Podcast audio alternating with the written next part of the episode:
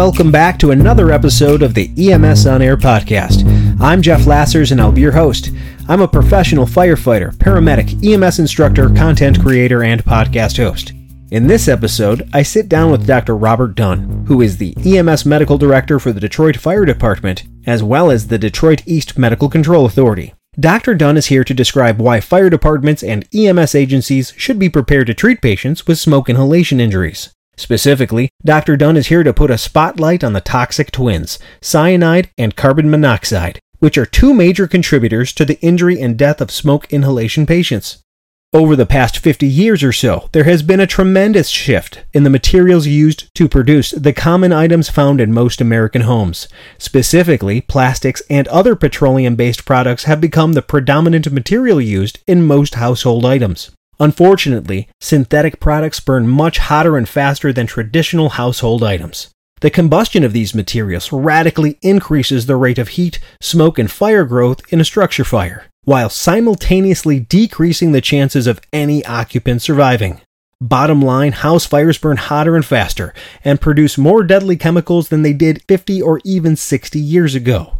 During this episode, Dr. Dunne will describe why fire departments and EMS agencies should be prepared to treat patients with smoke inhalation.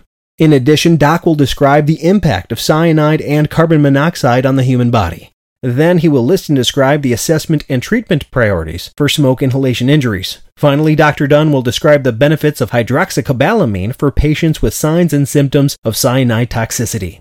This turned out to be a great episode that gave me a lot to consider in my everyday practice, and I hope you experience the same value. Please keep emailing your questions, comments, feedback, and episode ideas to the EMS On Air podcast team by email at Geoff, that's G E O F F, at emsonair.com. Follow us on Instagram at EMS On Air. Like and subscribe to our YouTube channel. And please, whatever podcast platform you use, subscribe to our podcast and leave us a rating and a review. Thank you and enjoy the episode. Good afternoon, Doc. How are you? I'm all right. How you doing, Geoff? Nice to be here. Thank you for joining me today. Why don't you kick off? Tell everybody who you are, what you do, and where you do it. My name is Robert Dunne. I am the medical director for the Detroit Fire Department and what's called the Detroit East Medical Control Authority, which is the supervisory medical control uh, for Detroit and the close in east side Wayne County suburbs. Well, you're here to talk about something very specific smoke inhalation injuries and some of the things that we need to really look for and be prepared for in the field. So, why does fire and EMS need to be prepared to treat smoke inhalation injuries?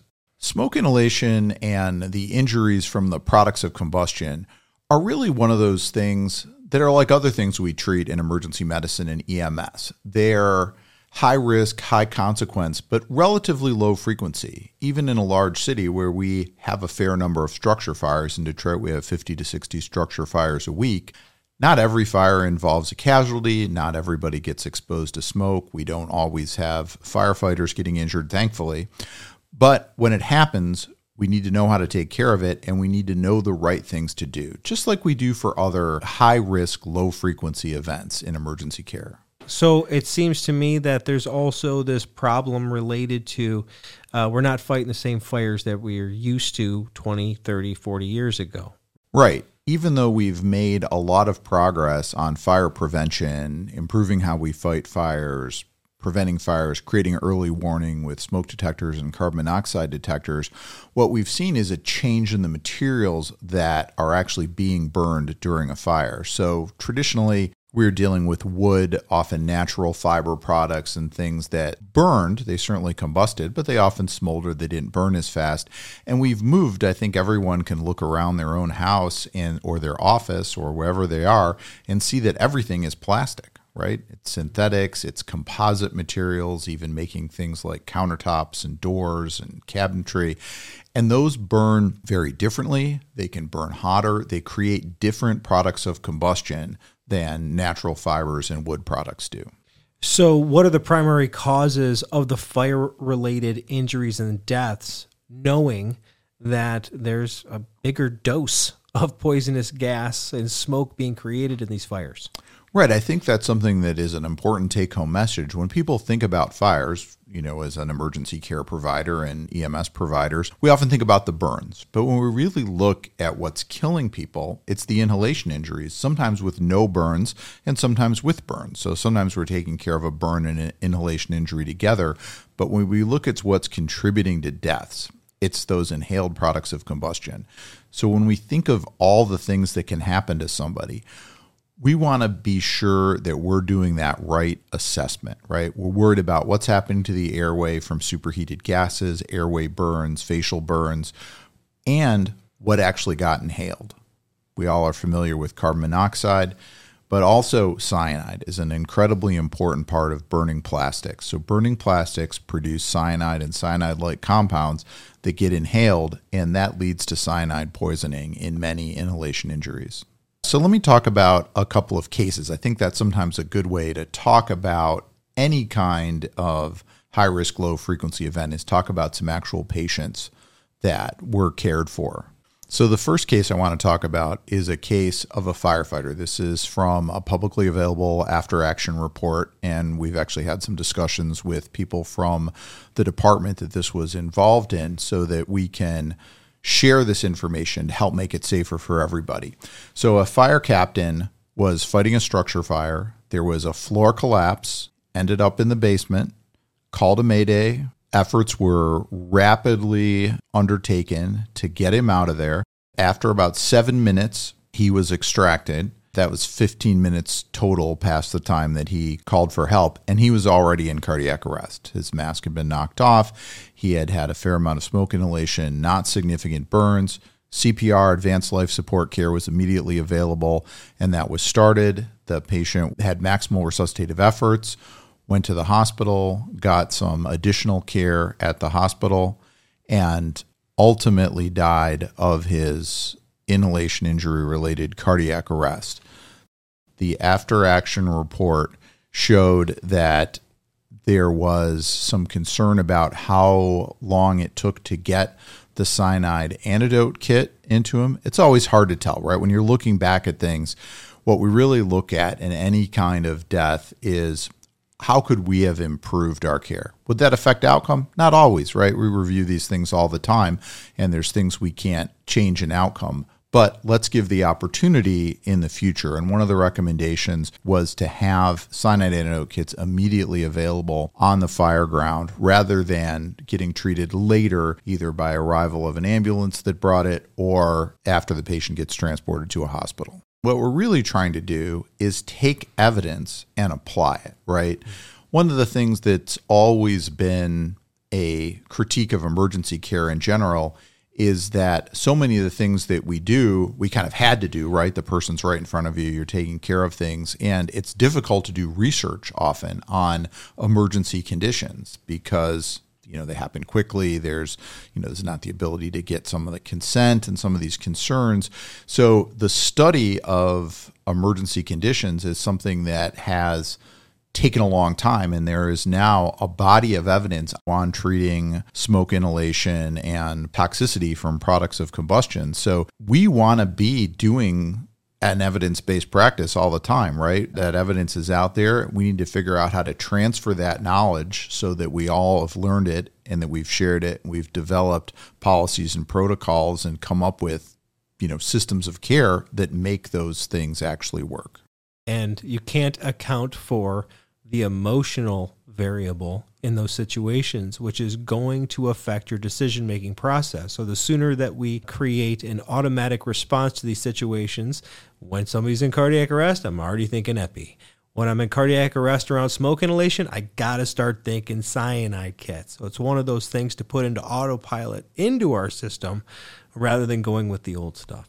Right. It's almost like a muscle memory thing, right? Exactly. You know, we talk about that, you know, fast, you know, fast and slow responses. And especially when it's a colleague, right? Sometimes our, our vision is clouded, our judgment is clouded. We're, we're thinking, we, we go back to old ways of thinking, right? I mean, one of the things that we've learned over and over, and it's always hard to learn lessons over and over, but we, we do do that, is that for so many conditions, just taking the person to the hospital is actually detrimental right?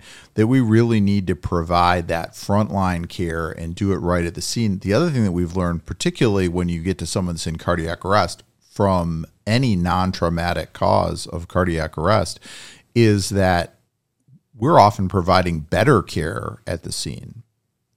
EMS agencies and fire based EMS agencies typically do a much better job of monitoring their CPR quality, using waveform capnography, using using tools, using medications appropriately than what we look at when we actually look at what happens when the patient gets to the hospital. So it's certainly a really vital component of that healthcare continuum. And I like to think of the inhalation injury as one of those subsets of cardiac arrest care. If the patient actually gets to the point of arresting, we've got some different priorities if what caused the cardiac arrest was an inhalation injury. Just like if someone has a cardiac arrest and they're a dialysis patient, we're automatically thinking a little bit differently. We should be doing that for inhalation injury as well. So I wanted to talk about a civilian taken out of a fire, and this is from a Detroit fire. This is a 50 year old female who initially had some first degree burns to her face, had some mild inhalation injury, some soot in her mouth, but was awake, talking, not having any neurological symptoms, Glasgow Coma Scale 15, and was brought to the hospital, observed in the hospital, and subsequently had a deteriorating mental status, requiring intubation, unable to protect the airway, increasing airway swelling, and was treated for toxicities of inhalation injury, oxygen for the carbon monoxide, and the cyanide antidote kit in the hospital. Ultimately, did well and was discharged from the hospital. But this also shows something that we need to always be considering in these patients is that even a patient that looks pretty good, and maybe we are not starting out initial emergent treatment for them, we need to keep an eye on that patient. And depending on where you're coming from and what your transport times after your initial stabilization, this could have easily happened in the ambulance. Right. So it's not as simple as you get inhalation injuries. You're going to be going down that priority one. It's obvious. You got to exactly. intubate. There's some patients you're like, well, I might have to intubate soon. or I'm on that bubble. You're kind of like hovering over them, not really doing too much. Sometimes it's much more obvious what to do when they need immediate care in their priority one. That priority two really does make you wonder is this just monitoring and moving, or is this like I got to do something? And I think when we're always doing education, we're talking about reassessment. It's so important mm-hmm. in here that that ongoing reassessment and really looking for subtle things. So let's get into some of those subtle things and focus on the toxic twins and what they do to the body. So how does the body react to breathing in CO and CN? So I love the term toxic twins. We think about carbon monoxide all the time. We see it at the beginning of the heating season here in cold Michigan. As soon as those cold nights start and people fire up their furnace and, you know, didn't realize there was something wrong or a vent blocked and they end up with CO toxicity. What we know is that carbon monoxide binds tightly to our hemoglobin, so we can't deliver oxygen to the tissues. And then cyanide, this is why we like to think of them as the toxic twins. They're both products of combustion, they're both something you're getting exposed to in a fire. They both can cause fairly similar symptoms because really one of them is preventing oxygen from being delivered, the carbon monoxide, and the cyanide is preventing the oxygen from being utilized. So boy, this this is a double whammy, right? This is something we really want to treat and aggressively move forward on taking care of this patient. They're like a bad guy tag team champion. they, yeah, absolutely. They like to synergize off each other and cause some real problems there. Right, and even fairly low doses can cause some symptoms early on for patients. Let's talk about some of those symptoms. Cover those, this range. It's not as easy as you encounter these chemicals like in a in like a Bond movie, and all of a sudden you're out. Right? There's like a no. You could you could go through a whole spectrum. Cover those some of those for me. Sure. I mean, there is a dose dependent response, sure, right? So sure, somebody sure. with a very high exposure to carbon dioxide and or right. cyanide could lead to immediate arrest, right? The case we were talking about about the firefighter, he was overcome very quickly, mm. right? He was in arrest. He was probably sucking in some superheated gases. There's a lot involved Absolutely. There. But like you're saying, it's dose and duration, right? Absolutely. So how much CO and cyanide and you know, goodness knows what else is in that smoke beyond that. Uh, but uh, it's also how much time and how much you actually took in. Exactly. And really, what we're looking at when we're talking about toxicity is that neurotoxicity. The brain is the most sensitive thing. And I think when we're talking about people who have single CO exposure from a heating appliance or a poorly vented products of combustion, you know, from a combustion engine, you're asking the patient, do they have a headache? Do they feel nauseated? Do they feel dizzy? Cyanide is really very similar to that, right? It's these neurologic symptoms headache, nausea, feeling dizzy, feeling short of breath, feeling anxious, right? That patient, right? We always tell our medics if your patient tells you, "Boy, I think I'm going to die," you should you you know you should be getting a little bit more concerned. Um, that feeling of doom is definitely something that comes from not being able to deliver oxygen to the tissues. So when we're thinking about this and we're doing that initial assessment and then we're reassessing a patient who's awake and talking to us, we're always going to be asking about those neurologic symptoms. And then when a patient deteriorates, we see a decreased level of consciousness to the point where they're confused, they can't answer questions, they're just kind of making garbled speech, and they're not able to tell you what's going on to the point where they actually become unconscious. What I'm getting from all the spectrum of signs and symptoms from the toxic twins that they can produce, not all cyanide and CO toxicity patients will go unconscious. That's exactly right. And I think someone who's unconscious in respiratory distress or in cardiac dis- or in cardiac arrest is someone that, you know, for lack of a better way to say it, is relatively easier to treat, right? Mm-hmm. That's something we we do have maybe some automatic initial responses. There's maybe a few things we need to tweak in how we respond to that when we know there was an inhalation injury involved in the patient, but it's easier, right? But that patient who is awake, that woman that we gave the example of, she's awake, she has some obvious soot in her mouth. She doesn't have stridor. She's still talking. She's got a GCS of 15, but she's at high risk of deteriorating because mm-hmm. as the body can't utilize that oxygen, it slowly gets worse. And at the same time, you get that, if you will, a triple whammy of superheated gas in your airway the next thing you know, the airway is going to swell closed. You're not going to even be able to deliver air exchange. Let's get into that a little bit deeper. What are the assessment and treatment priorities for these smoke inhalation injury patients? So the first thing is, you know, we talked about that that fast and slow thinking, you know. So there's some autopilot that's good, there's some autopilot that's bad, right? So we don't want to approach every cardiac arrest thinking oh, it's the same set of things, everything we're, we're focused on ventricular fibrillation. On the other hand, we want to make sure that our assessment priorities are always there and that we're using those parts of our brain to, to do what you were just talking about. So, you know, the first thing I really want to talk about is the airway issues that are involved in inhalation and that superheated gas and particulate matter, the sooty stuff that you've inhaled, because that's going to do a whole bunch of things. Number one, and the most concerning, you've burned the inside of the airway often, right? I mean, this isn't just like bite into a hot piece of pizza, right? This is superheated gas in your airway. And like we know from anything else that you that you get burned or you get injured, you don't start to swell immediately, right? It hurts, it's painful, maybe you're a little hoarse, maybe you're spitting out some soot, but you're able to talk, you're able to breathe. You may not have any stridor initially, but that's something that you need to focus on. And for that person that is already at the verge of collapse or someone who's already collapsed, whether they're in respiratory or cardiac arrest or not, you need to think about that airway a little bit differently than you think about it in cardiac arrest because our big focus in cardiac arrest recently, not even that recently, but since some of the significant airway trials came out, is we'll often use an extraglottic airway, right? It's quick, we don't interrupt CPR. This is a different priority, right? An extraglottic airway assumes that the rest of your airway is fine, it can sit above your glottis.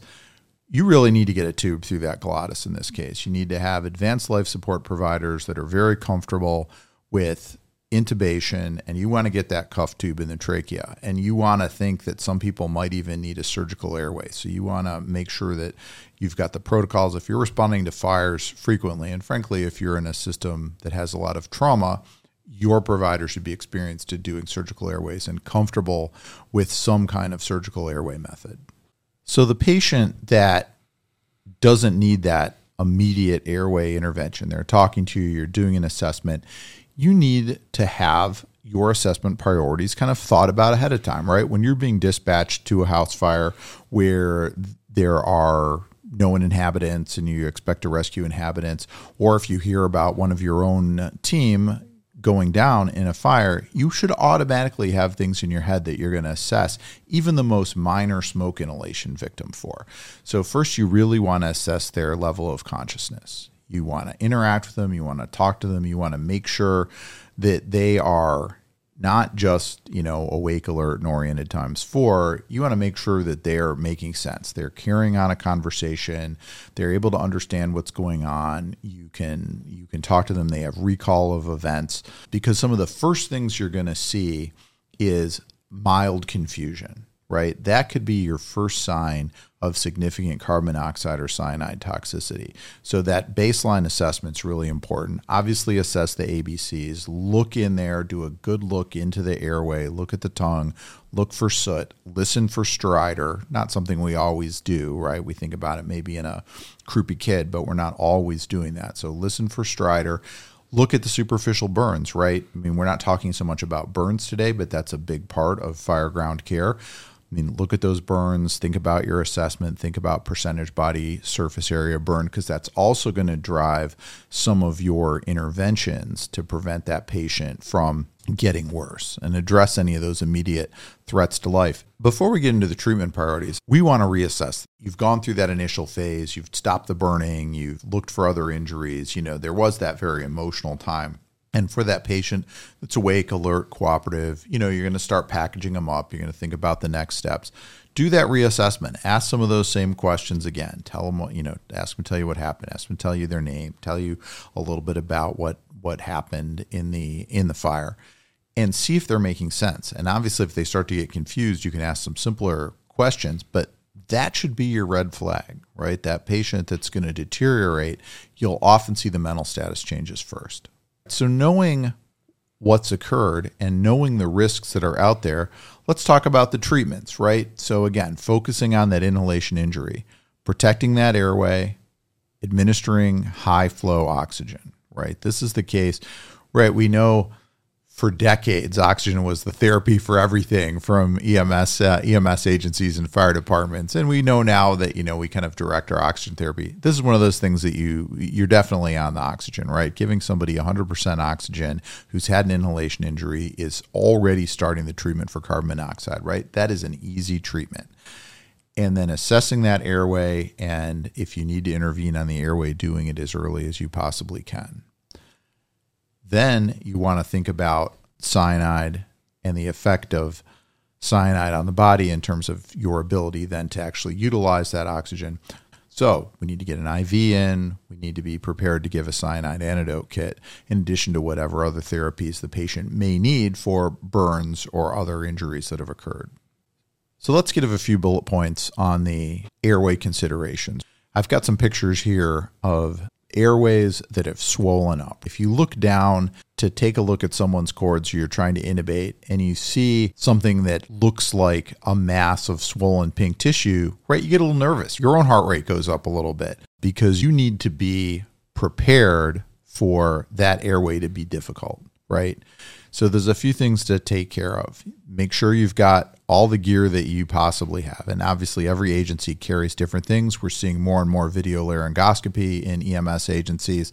This is the time to use video laryngoscopy as your first choice, right? You know, your your goal is first pass success with that ET tube. So give yourself every advantage that you have. The longer that you wait, the worse it's going to be. So for that patient that clearly needs airway management, make sure that if you've got a decent team of people, you've got someone working on the IV, you've got someone, but you've got someone focused on that airway and is ready to manage that airway. If you're not using bougies currently, boy, talk about a cheap, low tech intervention that can really help you. Not it's not really part of what we're talking about today, but again, think about simple things that you can have that's going to make that airway easier. And, you know, if you're in the process of considering purchasing video laryngoscopy, this is a great case for it. Yeah, we've gotten away from intubation being one of those really go to skills that paramedics perform all the time. It's really easy to put on a supraglottic airway in the form of the iGels, the King Airways, and all the things in between. But I think this is a really good time to underscore these are the patients that win when we're able to perform those ET intubations, right? So I think it's really important to really note here that training for these difficult airways is probably a good idea and to not just assume you're going to have this nice, easy look between the vocal cords and line it up. No, no, no, no, no. You're going to have swollen pink tissue, like you said. This is going to be very difficult. Exactly. You know, what we've really done, and, again, good great for patients right we know we've improved outcome with supraglottic airways in people who have a normal airway to begin with right but it also means that paramedics maybe haven't done as many intubations as they used to have done. I think we're trying to make up for that with with better sim labs and additional clinical experiences. But you're right. This is why endotracheal intubation and surgical airway is an important advanced life support skill, right? These are our best pre-hospital providers and we want to be able to do that when it's needed. That patient that you've been assessing especially if they're already complaining of some symptoms. They're coughing, they've got a hoarse voice, they're already confused a little bit. You need to anticipate that they're going to go into cardiac arrest. A patient who has an inhalation injury with that combination of carbon monoxide and cyanide can rapidly arrest. And they can arrest a lot more quickly than you think because they look pretty stable. But the problem is they've got this ongoing oxygen debt and as they can't deliver oxygen, they hit a threshold, and then they they either stop breathing or they go into cardiac and respiratory arrest.